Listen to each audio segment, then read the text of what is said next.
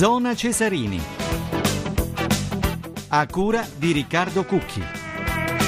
Le 20.55 minuti e 46 secondi, Radio 1, Zona Cesarini, buonasera da Maurizio Ruggeri. Oggi le prime notizie riguardo l'elezione della FIFA, Sepp Blatter dunque è stato rieletto, ce l'ha fatta, è ancora presidente della FIFA, non è bastata l'FBI. Dopo la fumata nera alla, alla prima votazione il principe Giordano si è infatti ritirato dalla corsa eh, permettendo a Blatter di essere rieletto. Alla prima votazione Blatter ha ricevuto 133 voti contro i 73 del principe Giordano e ci collegheremo a fine trasmissione, se ne avremo tempo, con il nostro inviato a Zurigo Emilio Mancuso per eh, la questione della, eh, della, FIFA per la rielezione di Blatter.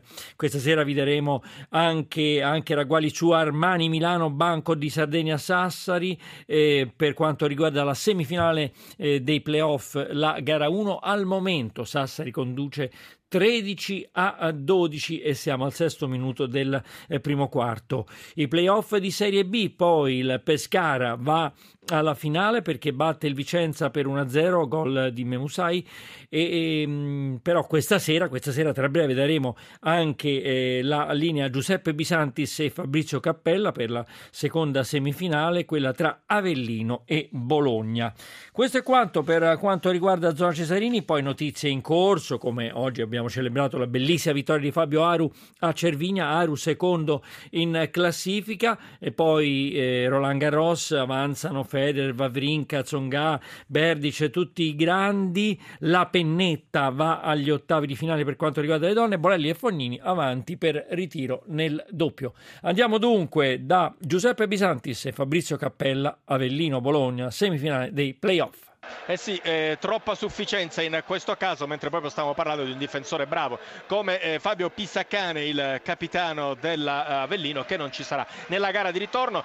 Assenza pesante perché insomma comincia tra infortuni e squalificati Rastelli ad avere gli uomini contati. Sì, anche... Attenzione, c'è il Bologna, lanciato in area di rigore, la conclusione la rete. Il vantaggio del Bologna ha segnato, se non abbiamo visto male, Mancosu che ha messo il pallone in fondo al sacco su un erroraccio nella ripartenza dell'Avellino. Dove dovrebbe trattarsi di lui o forse di Sansone, cercheremo di vedere perché l'azione è stata fulminea. Eh, il sinistro con il portiere Frattali in uscita ha ingannato il portiere Irpino, ma ancora una volta errore nella ripartenza dell'Avellino. Dunque al ventitresimo minuto vantaggio del Bologna. Avellino 0, Bologna 1, gol in classica azione di contropiede. Sì, eh, dovrebbe essere Sansone il giocatore che è scattato in velocità ed è Eli che in realtà lo teneva in gioco in maniera maniera anche abbastanza chiara, credo eh, almeno di un metro o due, eh, dunque una posizione eh, completamente sbagliata, quella eh, del difensore centrale eh, dell'Avellino, ha tenuto in gioco Sansone che è partito